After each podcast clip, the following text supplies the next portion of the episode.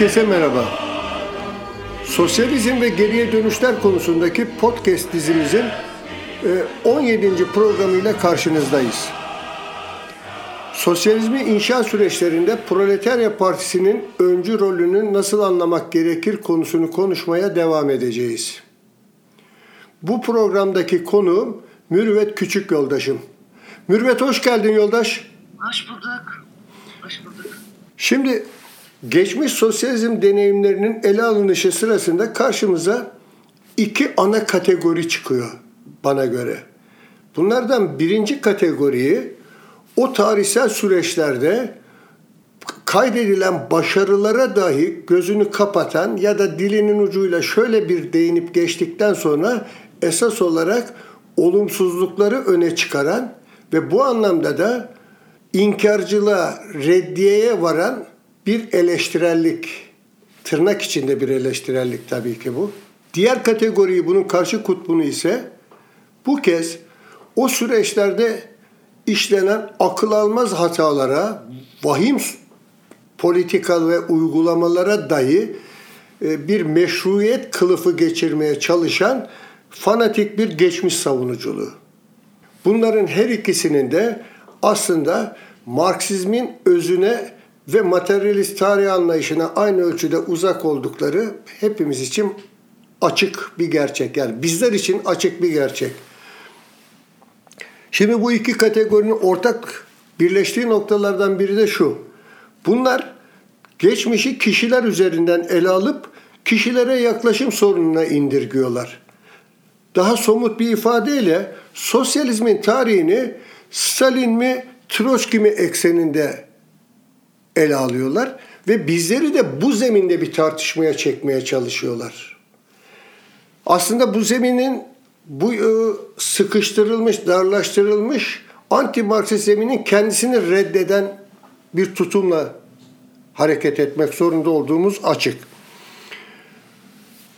Bunu da akılda bulundurarak sana öncelikle şunu sormak istiyorum.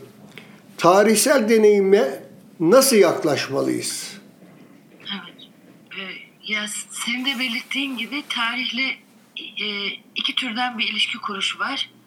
İşte bir tür e, tarihimizden neredeyse utanmak noktasına ulaşan, onu tümüyle reddeden bir yaklaşım. Evet. Hı hı. Biri de onu gözü kapalı bir şekilde hiçbir eleştiri, olumsuzluklardan ders çıkarma ve geleceğe geleceğin sosyalist inşasına bu derslerle çok daha güçlü adımlarla e, yönelme noktasında yaklaşmayıp onu göz kapalı bütün her şeyiyle kabul etmek biçiminde şey oluyor, yansıyor.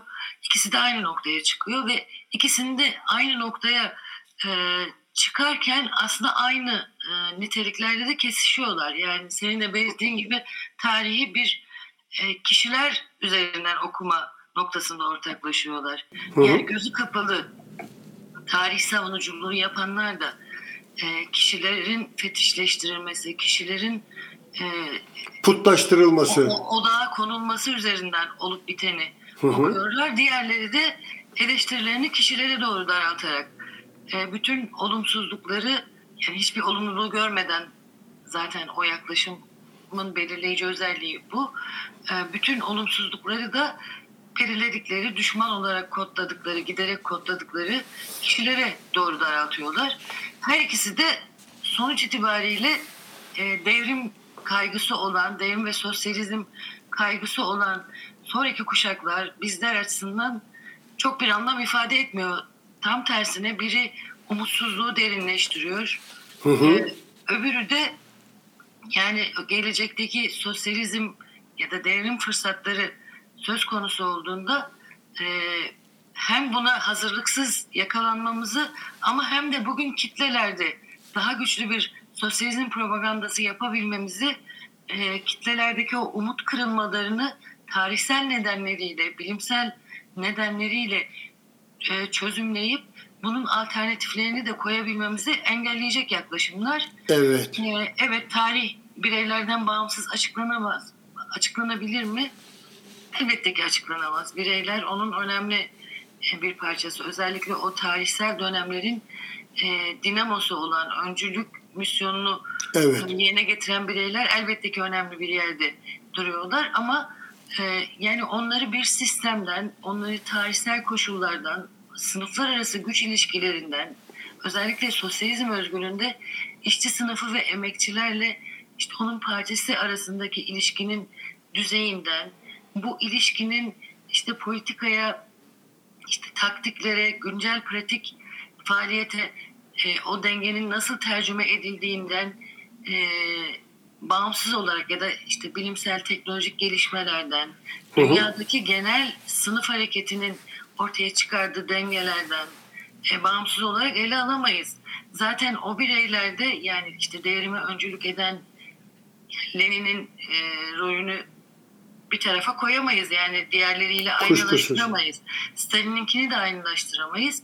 Evet. Ama onları ortaya çıkaran tarihsel koşullarla birlikte onları yerli yerine oturtabiliriz. O tarihsel koşulları e, ne kadar okudukları, bunu o doğru okumalarına nasıl bir politika ve pratiğe dönüştürdükleri ve kendisiyle birlikte hareket edenleri ne- ölçüde sürükledikleriyle Evet.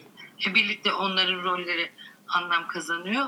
Hı hı. E, bu anlamıyla elbette ki onlar bir gerçeği daha içeriden kavramaları, daha dinamikleriyle daha bütünlüklü ele almaları ve bu noktada daha tutkulu bir öne atılma, daha tutkulu bir ilişkilenişle arkadan gelenleri sürüklemeleriyle önemli bir yerde durmalarına rağmen arkadan gelenlerle birlikte yani partinin bütünlüğü işçi, işçi sınıfıyla parti arasındaki ilişki Evet. işte bunun her yeni değişim ve farklılaşmayı okuyabilmeleri, tarihsel toplumsal farklılaşmaları okuyabilmeleri ve bunu yeniden yeniden partiyle birlikte e, daha ileri politika ve pratiklere dönüştürebilmeleri ile birlikte ancak anlam kazanabilirler. Hani bu olmadığında onların tek başına deha olması, onların tek başına işte büyük bir tutkuyla geleceği yaratma noktasında sürükleyici olmalarının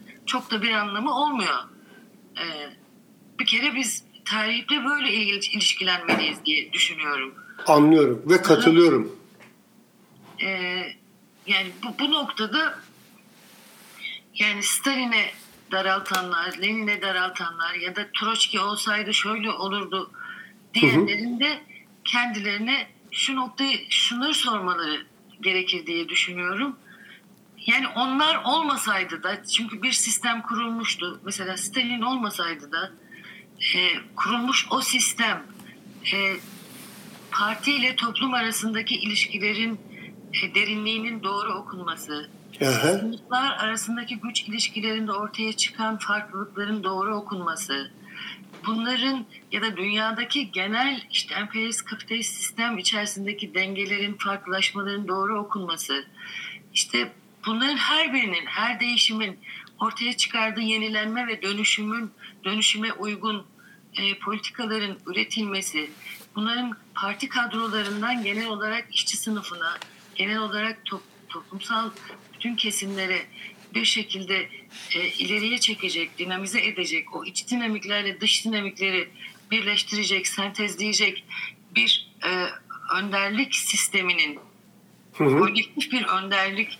sisteminin kurulmuş olması söz konusu olmuş olsaydı bugün biz e, belki de dünyanın e, çok daha farklı yerlerinde yeni sosyalizmler ve hatta komünizme daha güçlü adımlarla da ilerliyor olabilirdik. Böyle Elbet. bir geriye dönüş süreci de yaşanmamış ol- olabilirdi. Hani e, bir kere buralardan bakmak gerekir diye düşünüyorum. Eğer kişilere tarihsel etkenleri, nesnel etkenlerin bile üstüne çıkan tanrısal bir güç atfetmiyorsak o zaman birincisi kişilerin duruşlarını, tutumlarını, eylemlerini onların gerçekleştiği tarihsel koşullarla bağlantısı içinde ele almak zorundayız. Şöyle bir örnek vereyim. 1917 Şubat'ından sonra Nisan tezlerinin yazıldığı dönemde yine bir kavşak var. Yani orada Lenin çıkıp Nisan tezleri temelinde partiye bir yön kazandırmasa tarihin akışı çok farklı olurdu. Kişinin rolü ama o koşullarla bağlantılı, o koşullar içerisinde kendini gösteriyor. 1925 sonrası hangi yolu izleyeceğiz sorusunun tarihin tarafından acil yanıt verilmesi gereken pratik bir sorun olarak önümüze geldiği koşullarda partinin o zamanki öne çıkan isimlerinin her birinin hangi çizgileri savunduğu ortada. Ve hayat şunu gösterdi bize. Stalin yoldaşın başında bulunduğu Merkez Komitesi çoğunluğunun yani biz başkaları yardımımıza gelmiyor diyerek kollarımızı kavuşturup oturamayız. Ellerimizi kaldırarak kapitalizme teslim olamayız. Ya da elimizdeki e, iktidar gücünü kullanmamazlık edemeyiz. Proletaryanın tarihsel amaçları doğrultusunda yürüyüşümüzü sürdürmemezlik edemeyiz. Görüşünde olanların tarihsel bakımdan devrimci bir tercihin, devrimci bir yönelimin temsilcileri olduğunu yine hayat gösterdi. O kadar öyle gösterdi ki Zinovyev'i, Kamenev'i, Biro, e, Buharin'i, bütün e, o zamanlar Rusya'da e, Sovyetler Birliği içindeki bütün belli başlı Troçkistler ve hatta Troçki'nin kendisi dolaylı yollardan 34 yılında 35 yılına geldiğinde Stalin yoldaşı o sosyalizmi inşa sürecinde kazanılan tarihsel başarıların baş döndürücü etkisiyle de açıkça çıkıp 17. E, Kongre kürsüsünden öz eleştiri yaptılar. Sen haklıydın diye. Burada son bir şeye daha değinerek e, farklı bir boyuta geçmek istiyorum yoldaş. Şimdi demin sen de konuşmanda değindin. Mesele kişiler meselesi değil. Ama özellikle mesela Troçkist tarih yazımında karşımıza çıkan şey şu sürekli. Troçki bunu söylemişti. Troçki bunu daha önce uyarmıştı. Troçki şurada şunu şöyle yazmıştı. Eğer söylemek, yazmak çözüm olsaydı çoğu gizlenmekle birlikte açığa çıktığı kadarıyla bile Stalin yoldaştan da ve başkalarından da bir sürü farklı karşı kanıtlar getirmek mümkün. Asıl olan şudur dünyayı değiştirme eyleminden söz ediyorsak, Marksist bir devrimcilikten söz ediyorsak, söylemeyle, eleştirmeyle, karşı çıkmayla, uyarmayla yetinmeyip o teorinin pratiğe nasıl taşındığı ya da pratikte hangi sonuçları doğurdu? Hangi sonuçları doğurdu? Ve de bir takım geçmiş pratiklerden hareketle elbette kurgusal bir yan taşımakla birlikte yetki örneğin Troçki'nin elinde olsaydı 30'lar sonrasında o nasıl bir önderlik yapardı? Sorusunu sorduğun zaman diyelim ki bu noktada karşına 1921'de savaş komünizmi mi net mi yani devrimin en kritik aşamasında çalışma hayatını ve sendikaları bile askerileştirmeyi savunan bir kafa çıkardı. Kronstadt denizcilerinin ayaklanmasını Lenin de başta olduğu bir dönemde silah zoruyla bastıran bir mantık, bunda hiçbir sakınca, beis görmeyen bir mantık çıkardı. Bak diğer 30'lu yılların şaibeli eylemleri, komploları, kanıtlarıyla ortaya çıkmış suikastleri, gizli faaliyetlerini hatta soru işaretlerini hala yoğun bir biçimde taşımakla birlikte bunun bir biçimde dolaylı olarak Almanlarla ve Japonlarla el altından dolaylı ilişkiler kurulduğuna dair mide bulandırıcı kimi belirtileri hiç anmıyorum bile. Demin sözünü ettiğim gibi yani o değil de bu olsaydı, Ahmet değil de Mehmet olsaydı, Ayşe değil de Fatma olsaydı şeklinde bir tarih yazımı ve tarihle özellikle de bugün ve gelecekle ilişkilenme açısından böyle tarihle böyle bir ilişki Marksist bir tutum değildir. Biz bunu reddediyoruz ve reddetmeliyiz. Şimdi mesela şuradan gireceğim. Tarihçi Emil Hewlett Carr şöyle bir şey söyler ki e, Lenin'in tek parti, parti anlayışına da karşıdır bu adam. Proletarya diktatörlüğü anlayışına da karşıdır. Yani bu şey anlamda şöyle söyleyeyim. Ne Stalinisttir ne Leninisttir ama bu adamın şöyle bir özelliği de var. Tarihçi, bilim adamı dürüstlüğüyle hareket etmeye çalışan Marksizmden de etkilenmiş bir tarihçi. Şimdi Kar Sovyet tarihini, devrim Ekim sonrasını incelerken diyor ki bir yerde Bolşevik rejimin iktidara geldikten birkaç ay sonra örgütlü bir muhalefete tahammül göstermeye hazır olmadığı ne kadar doğru ise yasal sınırlar içinde kalmaya hazır bir muhalefet odağının olmadığı da o kadar doğrudur. Diktatörlük eğilimi, karın tahlili bu, karın şeyi, diktatörlük eğilimi birbirine muhalif iki tarafında müşterek olarak paylaştıkları bir olguydu. Bu alıntıyı şundan okudum yoldaş. Şimdi 25 sonrası 30'lu yılların parti içi muhalefetine bakıyorsun. Aslında zihniyet olarak parti, partinin öncü rolü, partinin sınıfla ilişkileri e, açısından zihniyet olarak özde çok da farklı olmayan eğilimler çıkıyor karşımıza. Sana asıl şunu sormak istiyorum. Sorunun kaynağı nerede sence? Ya burada e, yani sosyalizmi nasıl tasavvur ettiğimiz, nereden e, o inşayı nereden bakarak e, kurduğumuz, inşayla ilişkimizi nereden bakarak kurduğumuz belirleyici oluyor diye düşünüyorum. O da kom, komünizm odağından bakmayı merkeze koymak bu, bu işin nirengi noktasını oluşturuyor diye düşünüyorum. Aynen yani ben de. Bu aynı zamanda yani bu nirengi noktasıyla birlikte sosyalizmin yani tek başına işte bir avuç parti kadrosunun oturup işte belirli politikalar belirleyip kitlelere götürdükleri, onları peşinden sürükledikleri e, bir sistem olarak tasavvur etmenin kendisi başlı başına sorunlu diye düşünüyorum. Yani partinin e, kitleleri kendi politikalarına dahil edebildiği o komünizm odağından belirlenmiş işte gelecek perspektifine ortak edebildikleri ve o, o perspektifi, o politikaları benimsetebildiği bunun için çeşitli araçlar yani kitlelerin o süreçlere dahil olmasını, o süreçlerin üretilmesinin aktif bir parçası olmasını e, sağlayacak. Ekonomiden, kültüre, siyasetten, işte politikaya, ideolojiye yani bir bütün olarak bir, bir sistemi bir bütün olarak ileriye doğru ama komünizm odağında ileriye doğru devindirecek o, o bütünlükteki üretimlerin, devinimin, hareketin hani kitlelerin de katıldığı, kitlelerin giderek partileştiği, kitlelerin e, yani kitleler yerine karar alan, kitleler yerine al, al, o kararları e, alıp uygulatan, onları e, o, o süreçler içer süreçlerin parçası değil de uygulayıcıları şeklinde e, değerlendiren bir anlayışın kendisinin başlı başına e, sakat olduğunu düşünüyorum. Hı hı.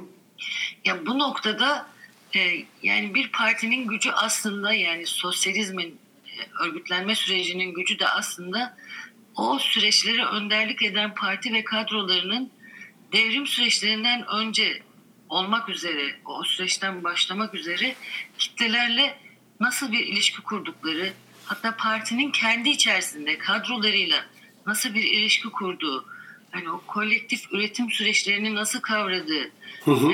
hem partinin kendi içindeki süreçlerle nasıl ilişki kurduğu ama hem de e, parti ile kitleler arasındaki bu ilişkinin nasıl kurulduğu mevzusunun e, belirleyici olduğunu düşünüyorum. Yani bir partinin işleyişindeyse o partinin kitlelerle ilişkisi, o partinin sosyalizm tasavvuru da aslında öyledir. Yani evet. Bu anlamıyla o bir pro- prototiptir. Şimdi bu noktada işte e, yani hani hizipler olsaydı, başka partiler olsaydı nasıl olurdu vesairenin ötesinde e, komünist partiler işçi ve emekçilerle kurdukları ilişkiyi nasıl kuruyorlardı? Hangi araçlarla kuruyorlardı? Bunun içeriğini nasıl dolduruyorlardı? Kitleleri o süreçlere dahil etmenin e, dinamiklerini yaratmak için hangi yöntemleri kullanıyorlardı? E, bunu uygulanış süreçleri nasıl tezahür ediyordu? E, ve ortaya çıkan yani şimdi bir politika belirlendiğinde ve o uygulandığında o toplumda da e, toplamda da sistemin toplamında da bir değişim ve farklılaşma yaratır. Şimdi diyalektik ve tarihsel materyalist bir kavrayış e, bu değişim ve farklılaşmayı yani en hassas noktalarıyla bile kavramayı gerektirir.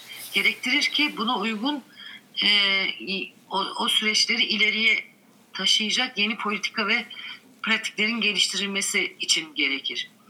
Ve o süreçleri aynı zamanda hani kitlelerin o süreçler içerisinde ulaştığı olgunluğun kavranması, olgunluk düzeyinin kavranması, evet. sosyalizmle, politikalarla ilişkileniş düzeyinin kavranması, bu sistemle içeriden özsel bir ilişki kurmuşluklarının düzeyinin kavranması aynı zamanda sonrasında belirlenecek politikaların e, doğruluğunu da belirleyecek bir şey olacaktır.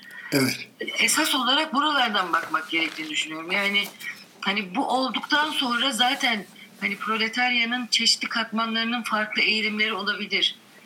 Emekçi kesimlerin çeşitli katmanlarının farklı eğilimleri olabilir. Bu eğilimler karşıtlaşma biçiminde, hizipleşme biçiminde bir şeye dönüşmez. Tersine yapılıp edileni benimsemişse kitleler, onu kendi öz e, varlıklarıyla bütünleştirmişlerse, kendi öz güçleri olarak görüyorlarsa, hayalleri, tutkuları olarak görüyorlarsa e, o eğilimler en fazla zenginleştirici bir e, rol oynayabilirler ki önemli bir faktördür bu da o zenginleştiricilik. Kuşkusuz.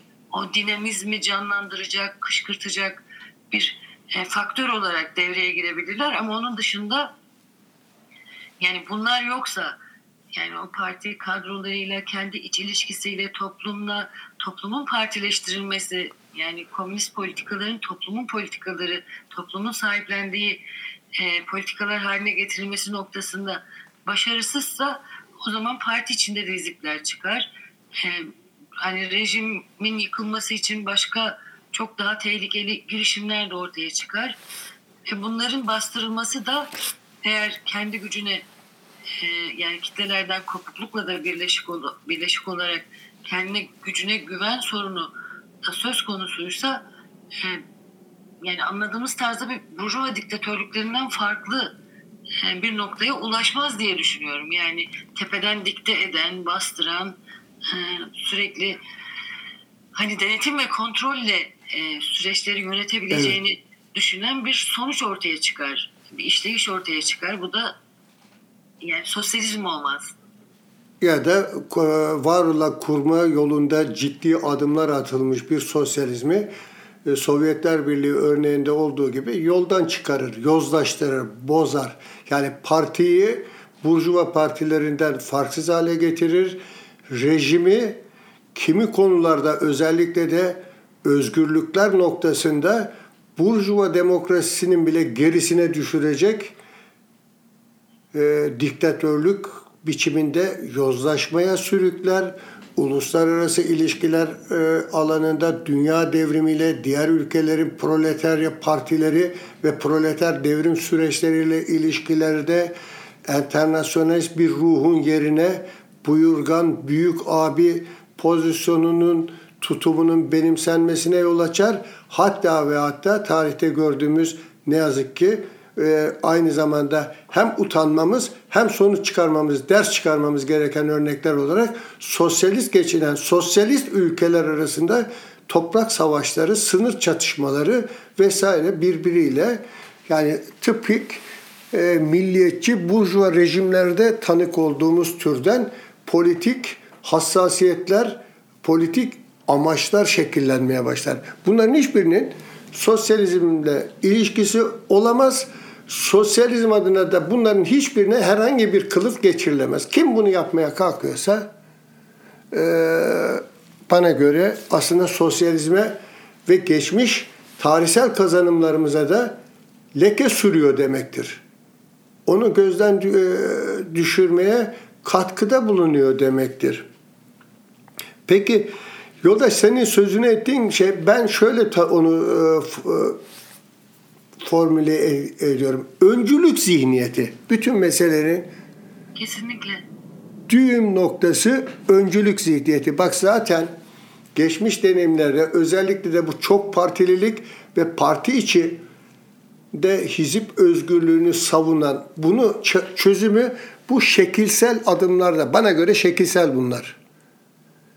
Aynı zihniyette olanların bu özgürlüklere sahip olmasının doğuracağı sonuçlar hiç de bu e, düşüncede olan arkadaşların umduğu anlamda mutlak bir pozitif e, e, sonuç etki doğurmaz. Tarihte bunun örnekleri de var çünkü. Tarihte bunun örneği. Esas sorun şu. Öncülük zihniyeti farklılaşmalı. Öncü kitle ilişkisinin öncüyle sınıfın en başta. Hani yığın şeklinde bir kitle değil. Proletarya kitlelerinin arkasından emekçi kitleleriyle nasıl bir ilişki kuruldu. Aynı şey parti içinde de geçerli. Partinin yönetim kademelerine gelmiş, deneyimiyle, birikimiyle parti güçleri üzerinde bir manevi siyasi otorite kazanmış ve partinin yönetimine gelmiş.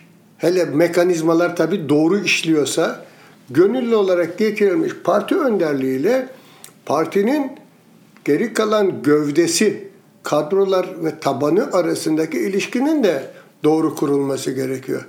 Eğer sen bu öncü kitle ilişkisini her şeyin doğrusunu ben bilirim.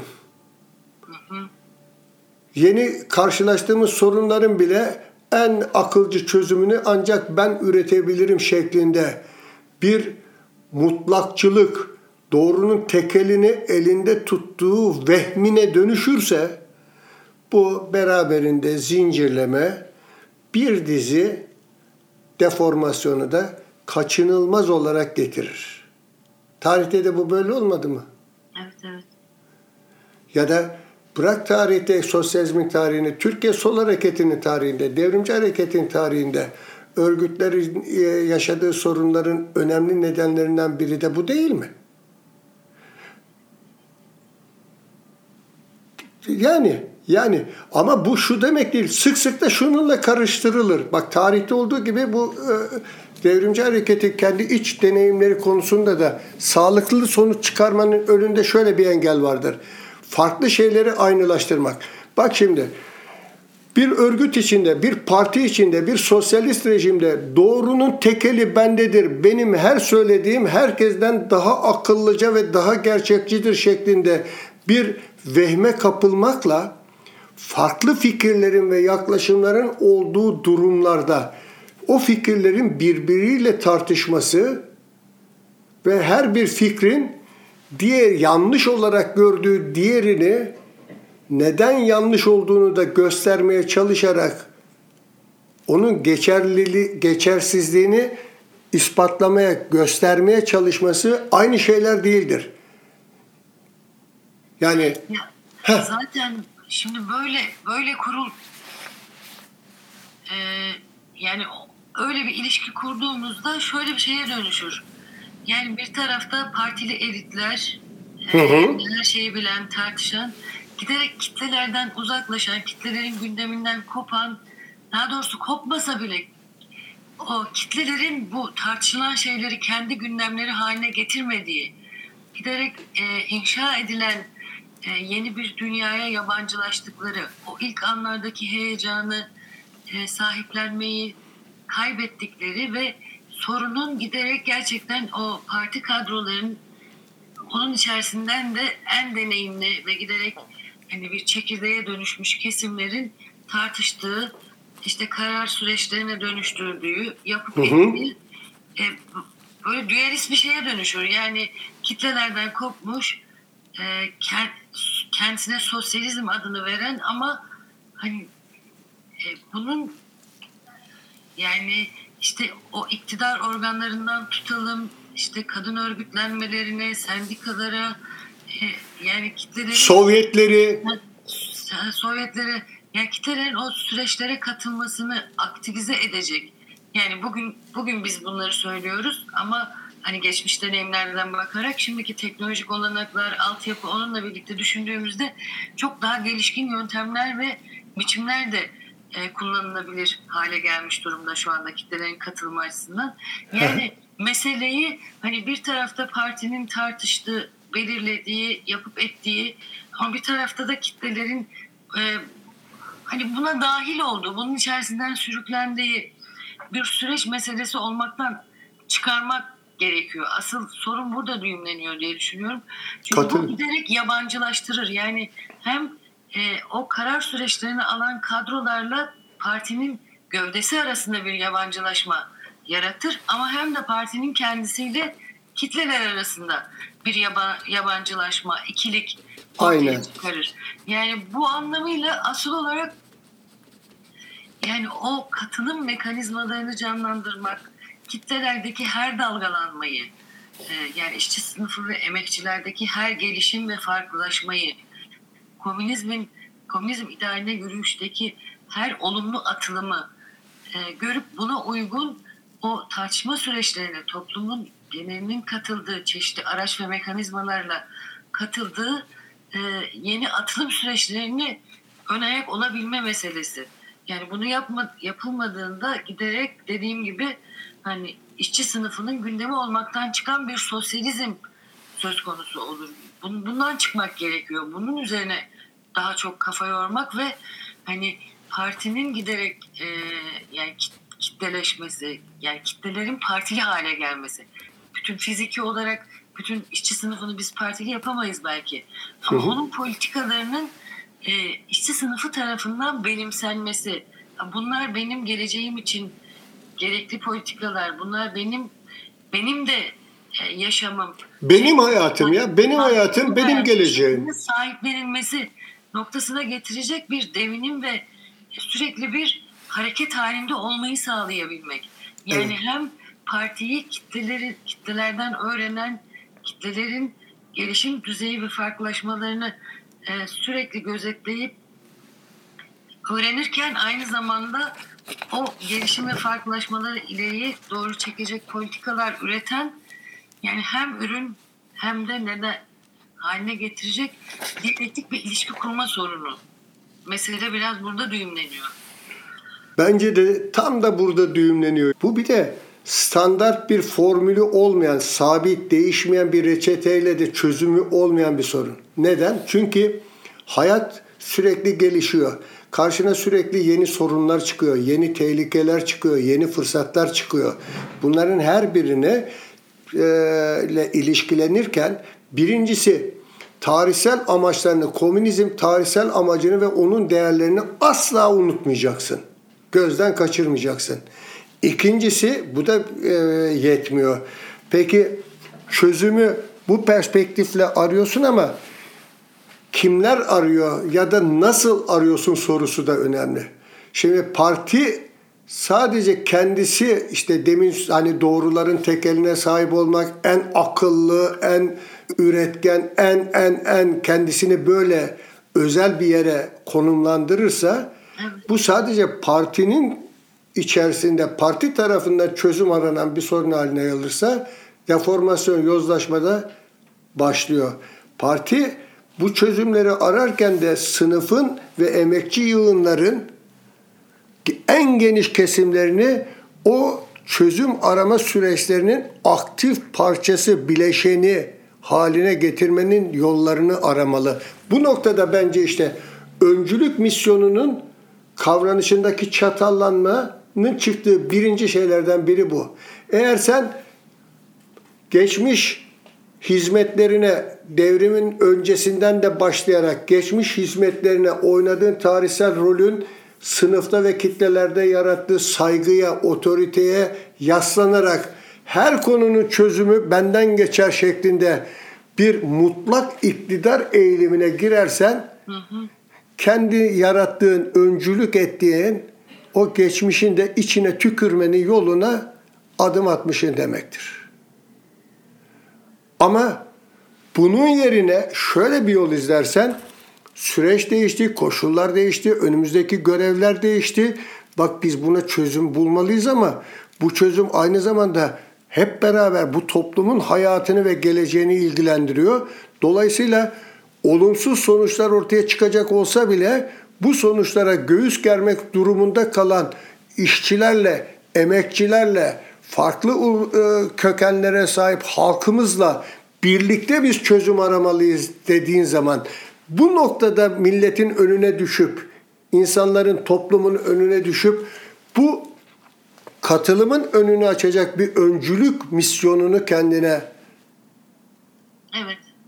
rehber aldığın zaman daha doğrusu devrimci öncü rolünü bu şekilde yorumladığın zaman o zaman tarihsel sürecin akışı da çok farklılaşır. Peki yoldaş biz bütün bu süreçlerden gelecek açısından sence hem partinin örgütlenmesi hem proletarya diktatörlüğünün örgütlenmesi açısından hangi e, sonuçları, dersleri çıkarmalıyız? Bu konuda ne dersin? Ee, Yani tarihsel deneyimlere baktığımızda bence en fazla öne çıkan e, bizim de ders olarak kaydetmemiz gereken yönlerden biri gerçekten hani kitlelerin o süreçlere dahil edilmesinin yol ve yöntemlerini bulmaktaki ısrarda düğümleniyor diye düşünüyorum. Hı hı. Yani e, kitlelerin kendisini bulmadıkları, kendi yaşamlarıyla arasında ilişki kurmadıkları hiçbir şey canlı bir organizmaya dönüşmez hiçbir sistem. Aynen. Ee, Yani mesela bu sağlık sisteminde bile hani bakıyoruz Sovyetlerde ilk dönemler çok canlı bir sefer. Zaten ilk düzenlemeyi yaptığı düzenlemelerden biri sağlık sistemi oluyor Sovyet rejiminin. Hı. Ve gerçekten hani sosyalist bir anlayışla hani e, kişiyi kişinin sağlığını yaşamıyla ilişkilendirerek ele alan bütünsel bir felsefe kuruyorlar ve hani bunu aynı zamanda pratikte de e, kitlelerin dahil oldukları süreçler şeklinde örgütlüyorlar. Yani yerel Sovyetlerin sorunu olarak örgütlüyorlar ve yerel Sovyetler kitlelerin e, dahil olduğu seçimlerle belirleniyor ve o o bölgelerin sağlık sorunları, sağlık sistemi, ihtiyaçları onun organize edilmesi, o e, sistemin organize edilmesi çok canlı bir süreç olarak işliyor. Hı hı. Bundan uzaklaşıldığı noktada yani hani o Sovyet e, yönetiminin gerçekten kitlelerin dahil olduğu demokratik biçimlerle belirlendiği süreçler e, olarak e, belirlenmesinden uzaklaşıldığı noktada bu giderek yani görüntüde var olan e, ama yani görüntüde böyle bir sistem işliyormuş gibi görünüyor ama giderek hani partinin yukarıdan müdahil olduğu e, ve kitlelerin o, o süreçlere dahil olmasının giderek böyle tavsadığı, soğuduğu ve kitlelerin de o süreçleri denetimi, o süreçlere katkılarının e, sınırlandırıldığı bir rutinleşmeye dönüşüyor. Hı hı. Bu rutinlik aynı zamanda yozlaşmayı da kendi içerisinde getiriyor. Yani hani o parti elitlerinin giderek hani kendi e, yani kitlelerin ihtiyaçlarından uzaklaşan bir sistem kurmalarına zemin hazırlayabiliyor. Hani bu ilk dönemler belki böyle olmuyor. Sosyalizmin o manevi basıncının, gücünün e, söz konusu olduğu, canlılığın söz konusu olduğu dönemlerde böyle olmuyor ama sonrasında mesela parti elitleri için ayrı sağlık sistemi oluşuyor yani. Onlar Evet, için ilaç, ayrı ilaç satılan yerler oluşuyor, hastaneler oluşuyor falan filan. Yani hani bunu ben şey olsun diye örnek veriyorum. Fikir vermesi için. Evet. Nereden nereden hangi noktada e, kitlelerden uzaklaşılmışsa, kitlelerin denetiminden e, uzaklaşma söz konusu olmuşsa orada şey de başlıyor. Durağanlaşma da başlıyor. Kendi özüne yabancılaşma da başlıyor ve giderek e, bu kalıcılaştığı bir çizgiye dönüştüğü noktada da yozlaşmaya da dönüşebiliyor. Hani bu örnek bile yani sadece bu alandaki bu örnek bile e, hani kitlelerin dahil olmadığı, kitlelerin seferber edilmediği, karar süreçlerine katılmadığı, partinin bütünündeki bu süreçlerin canlı dev, devinim halinde olan e, bütün gövdesiyle e, işte o canlılığı hissettiği e, bir rutinleşmeye, kurumaya dönüştüğü noktada her Hı türlü kötülük orada türemeye başlıyor. Evet. Bu, bu en önemli derslerden birinin bu olduğunu düşünüyorum. Yani e, parti ile kitleler arasındaki ilişkinin o diyalektik ilişkinin e, kopmaması, bunun sürekli e, canlı tutulmaya çalışılması, e, kitlelerdeki her gelişme ve farklılaşmanın parti tarafından görülüp e, buna uygun yeni politikalar, daha ileriye taşıyacak yeni politikaların üretilmesi, bu noktada gecikilmemesi, e, atılacak adımların hani kitlelerin çok önünde değil. Hı hı. Ki o e, gelişime denk düşecek, onları doğru okumak üzerinden belirlenecek ve onların da dahil olduğu süreçler şeklinde örgütlenmesi. Yani bu olmadığı noktada gerçekten e, yani bizim o gelecek idealimizden, komünizm idealinden de uzaklaşmanın tohumları atılmış oluyor ve o ideal odağından bakmaktan uzaklaşmak bütünsel bir soruna dönüşüyor ve her türlü kötülüğün de kaynağı haline geliyor. Her türlü yozlaşmanın, gerile, evet. ve kaynağı haline geliyor diye düşünüyorum. Anlıyorum, anlıyorum. Yoldaş ben mesela kendi adıma 20. E, yüzyılın sosyalizm deneyimlerine baktığım zaman oradan bugünümüz ve geleceğin sosyalizm e, mücadelesi açısından hangi dersleri, sonuçları çıkarmalıyız diye baktığım zaman kuşkusuz birçok e, şey sayabilirim. Ama en başa yazdığım şu. İktidarın ele geçirilmesinden ve az çok o proletarya iktidarının kendini e, sağlamlaştırmasından, bir e, sağlam zemine oturmasını izleyen andan başlayarak gücün parçalanmasını esas alan bir perspektifle hareket etmeliyiz diye düşünüyorum. Aslında bu komünizmin yani insanlar arasındaki ilişkide her türlü eşitsizliğin ve ayrımcılığın ortadan kaldırılmasını amaçlayan komünizmin felsefesine de uygun olan bir e, yaklaşım. Çünkü komünizmde de yöneten yönetiye sadece sömürünün ortadan kalkmasıyla bitmiyor sorun.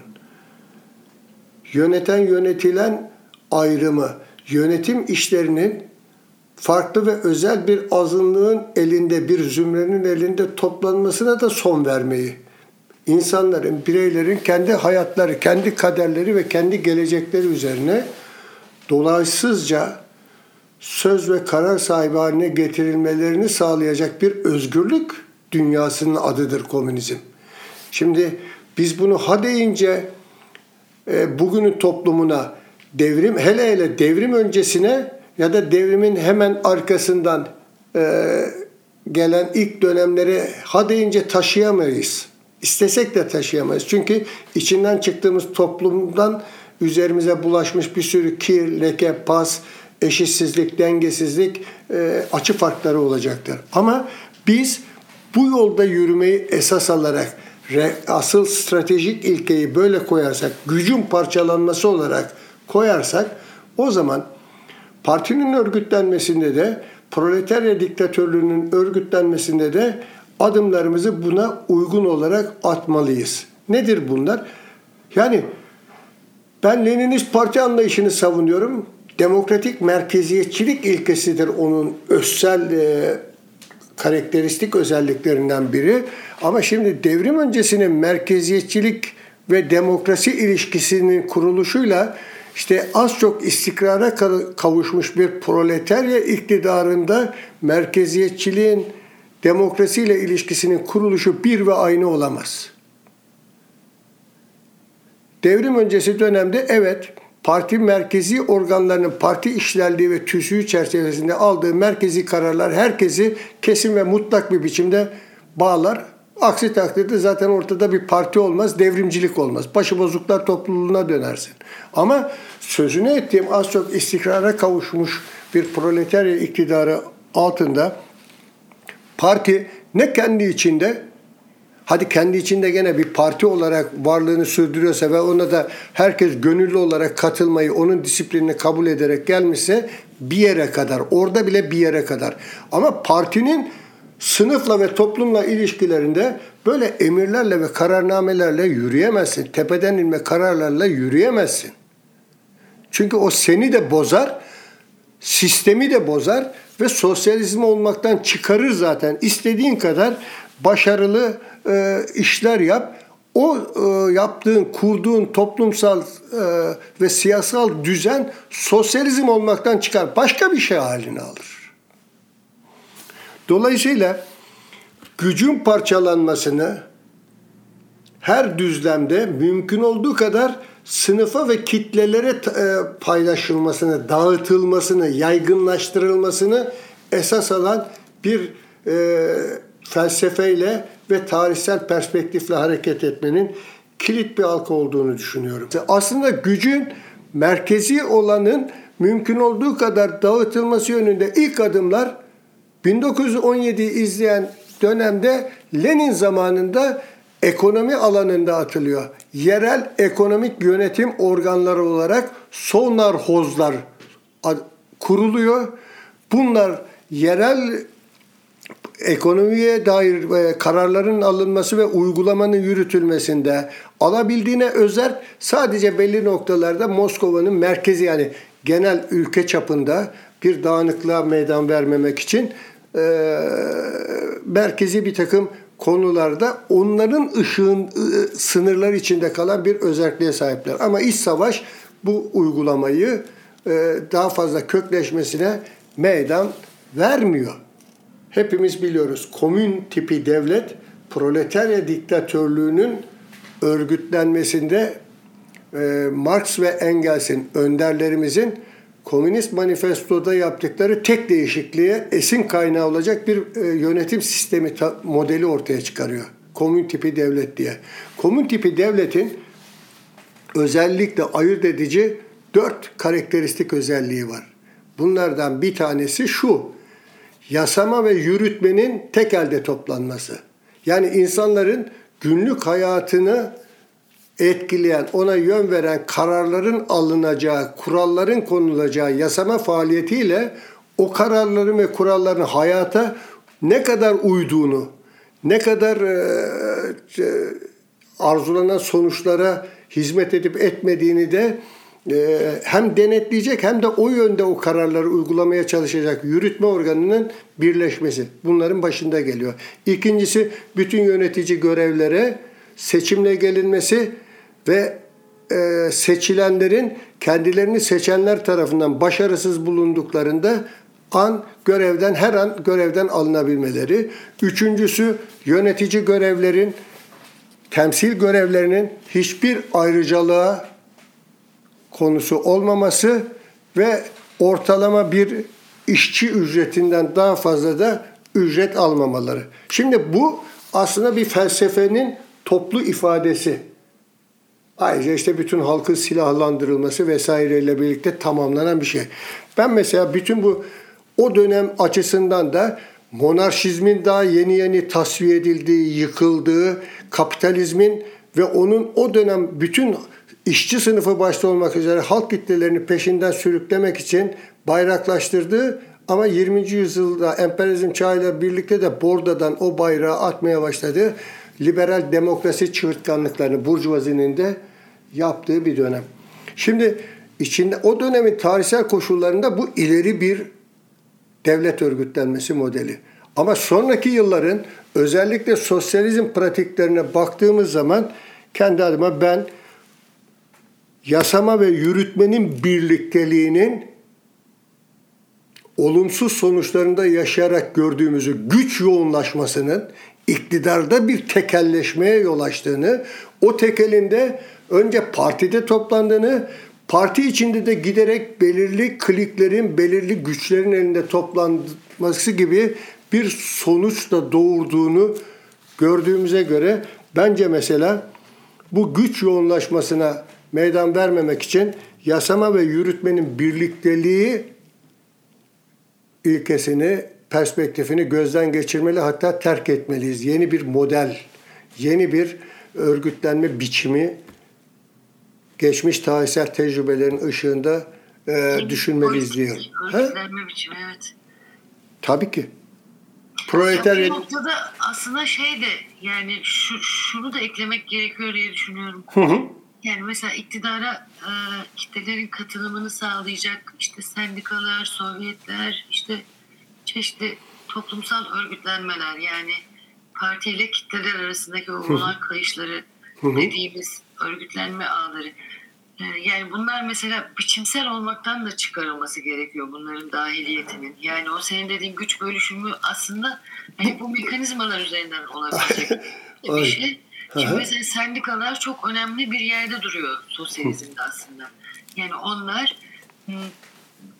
yani o inşa sürecinde işçi sınıfındaki değişim ve farklılaşmaları, işte onların talep ve beklentilerini hani ulaştıkları eşikten daha ileriye sıçramaları için e, belirlenecek politikaların e, aynı zamanda hani o nabzın alındığı araçlar olmalı değil mi? Aynen. Ama bir noktadan sonra giderek onlar şuna dönüşürse bu işlevlerini kaybederler. Yani hani bir belirlenen planlar var, programlar var, ekonomik atılım, işte e, kalkınma. Tabii bu, bu güçlü bir sosyalist ekonominin inşası açısından bunların önemini e, bir tarafa koyarak söylemiyorum ama e, giderek bu kurumlar, örgütlenmeler sadece bu atılım ve kalkınmaların e, hani parçası Destek. haline gelen, onun organik bir e, bütünleyeni haline gelen kurumlar olmaya dönüştüğünde onların o kitlelerle parti arasındaki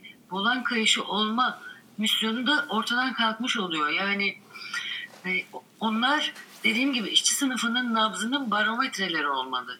Yani işçi sınıfının sadece nabzının değil, onun gelişim ve farklılaşmasının, onun iradesinin, iradesinin, iradesinin onun işte inşa sürecinde kat ettiği yolun hı hı. ve yol üzerine daha gelişkin bir e, noktaya geçişin yani toplamda iradesinin ifadesi olmaları e, misyonundan uzaklaştıklarında e, bu araçların varlığı da çok bir anlam ifade etmiyor. Yani güç aslında bunlar üzerinden dağıtılır. Hani kitleler bunlar üzerinden partiyle e, daha öz, içeriden ya da sistemle inşa edilen süreçle daha özsel bir ilişki kurarlar ama bunlar da hani nitelik olarak, içerik olarak kendi misyonlarına uzaklaşıp e, yani o partinin devletin daha doğrusu yürütme erkinin bir parçasına dönüşürse ya da yasama erkinin e, hani organik bir parçasına kitlelerin iradelerini e, hani daha güçlü bir tarzda temsil eden araçlar olmaktan çıkarlarsa bu da çok an yani hani bu da bir noktadan sonra tıkanır. Yani bu anlamıyla yani gerçekten bu bunlar e, yani sürekli hani o canlılıklarını, dinamizmlerini, misyonlarına uygun tarzda yaşayabilmelerini sağlayacak e, giderek bunlar hani kitlelerin ko- komünizmle bütünleşmelerine ön ayak olacak kaldıraçlar haline gelecek bir tarzda ele alınmak zorunda. Yoksa öbür türlü de bürokratikleşmenin başka bir yani onu gizleyen bir perdeye dönüşür en fazla. Hay yaşayasın. Ağzımdan aldı. Tam bunu e, o gücün parçalanması anlamında şey yapıyordum. İşte e, ideolojik birlik denilen şey, ruh ortaklığı, düşünce ortaklığı denilen şey böyle olsa böyle bir şey olsa gerek yoldaş. Tam da ben de e, lafı buraya doğru getiriyordum. Sen çok güzel bir biçimde meselenin e, nasıl ele alınması gerektiğini özetledin. O da şu, ben şöyle ifade edecektim aynı şeyi. Aynı şeyi düşünüyoruz. Bu gücün parçalanması, güç yoğunlaşmasına, tekelleşmesine meydan vermeme kapsamında birincisi partini sadece kendisiyle sınırlı bir organizma haline gelmesine meydan vermememiz gerekiyor. Yani o e, şeyde. Evet. E, daha pardon bundan daha önce bence hani bir sıralama yapacak mantıki bir sıralamadan gidelim. Parti ile devleti işlerini birbirinden ayırmak gerekiyor. Daha önceki programlarda bizzat Stalin'in o demokratikleştirme girişimleri sırasındaki e, söylediklerinden hareket noktalarından alıntılar yapmıştım. Bunu tekrarlamak istemiyorum zaman kaybetmemek açısından. Orada da e, Stalin yoldaşın hem 36 Anayasası'nın hazırlık sürecinde hem 45 44 sonrası girişimler sırasında söylediği şey şu. Parti sadece eğitmen, yol gösterici ve kendi kadrolarını daha yüksek niteliklerle donatmaya hizmet eden bir organizma e, olarak faaliyet yürütmeli. Devlet yönetimi, proleter e, devletin yönetimi tümüyle ayrı bir tarzda örgütlenmeli diyor.